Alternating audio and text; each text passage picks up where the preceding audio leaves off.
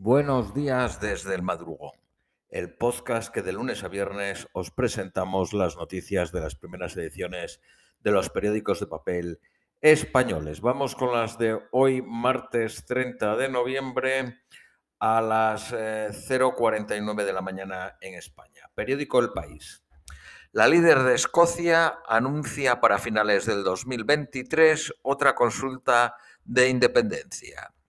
Sturgeon quiere un referéndum legal que Johnson rechaza, pero cree que hay base para que lo eh, impulse el Parlamento autónomo.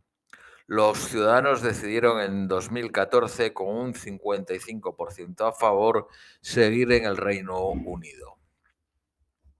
Francia reclama al Reino Unido un pacto migratorio con Bruselas. París rechaza la pro- las propuestas de Londres y pide que abra vías legales de entrada. El gobierno de Macron descarta un mero pacto de readmisión. Barbados se despide de Isabel segunda para ser una república. Carlos de Inglaterra visita la isla que la pasada medianoche cambió la organización del Estado. El treinta de noviembre de mil novecientos sesenta y seis había conquistado su independencia. Los, ma- los países del Magreb plantan a la Unión Europea para acudir a una cita con China. Solo Egipto envía al titular de Exteriores al foro euromediterráneo que tuvo lugar en Barcelona. Aunque la cita registró récord de participantes, con veinte ministros exteriores de cuarenta y dos países de la organización, pero solo uno era africano. Honduras gira a la izquierda doce años después del golpe que desbancó a Zelaya. Xiomara Castro, la esposa del presidente derrocado, logra una contundente victoria con el cincuenta y uno por ciento del voto escrutado, gracias al hartazgo de la sociedad por la corrupción. El país ha sufrido dos huracanes seguidos y los precios no dejan de subir. El G siete y la Organización Mundial de la Salud alertan del alto riesgo de la variante Omicron. Los científicos investigan si esta versión del virus es más transmisible. Jack Dorsey dimite como consejero delegado de Twitter. El director de tecnología desde, mil, desde dos mil diecisiete será el sustituto. La cúpula de la red social llevaba un año preparando la salida de su creador. Periódico A B C. Estados Unidos promueve la marginación internacional del régimen chino.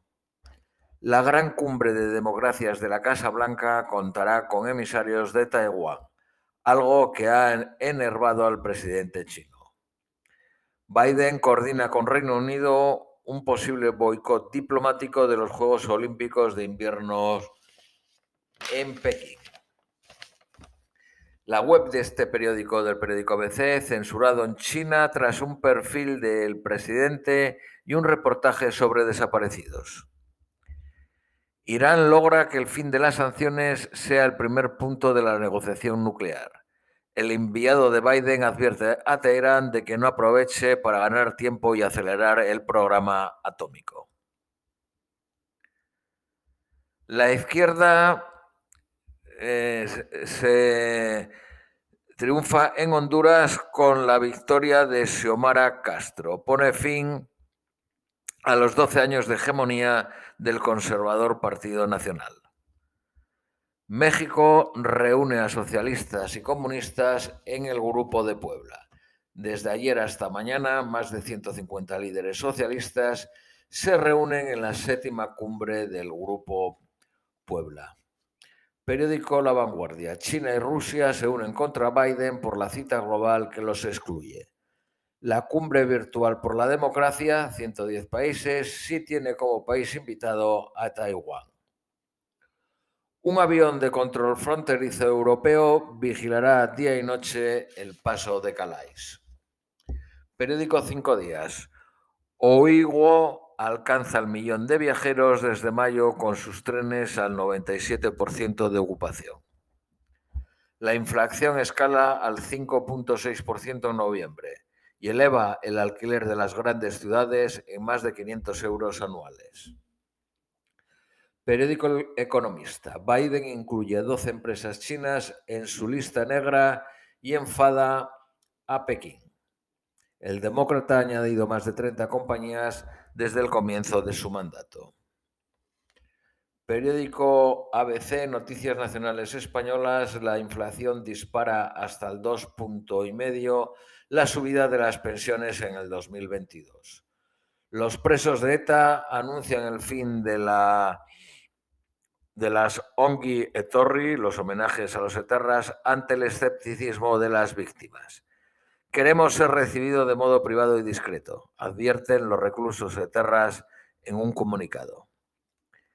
El rey pide estabilidad y el empresariado catalán pasa página del procés en la, gana, en la gala anual de la patronal catalana Fomento del Trabajo. Sánchez duplica en diciembre los consejos de ministros para aumentar protagonismo. Busca el contraste con una posición que empieza a movilizarse en la calle. Casado acusa al Partido Socialista de revisionismo para cambiar la Constitución española. Periódico El País. Una mayoría clara del Congreso apoya la reforma de la ley Mordaza. El presidente de la Generalitat irá a la conferencia de presidentes solo si se aborda un nuevo fondo de COVID. El gobierno rechaza extender la ayuda, aunque no descarta debatirla con los líderes autonómicos en la cumbre de enero. El P P, el Partido Popular, deja a Cayetana Álvarez de Toledo sola en la presentación multitudinaria de sus memorias.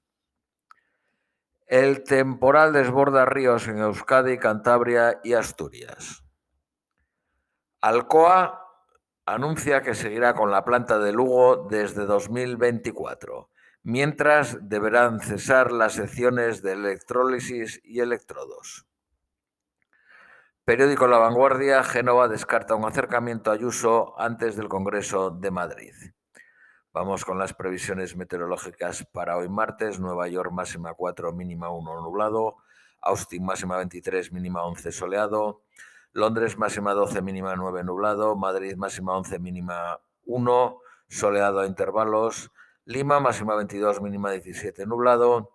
Y Ciudad de México máxima de veintitrés, mínima de diez, soleado. Esto es todo por hoy. Os deseamos un feliz martes y os esperamos mañana miércoles.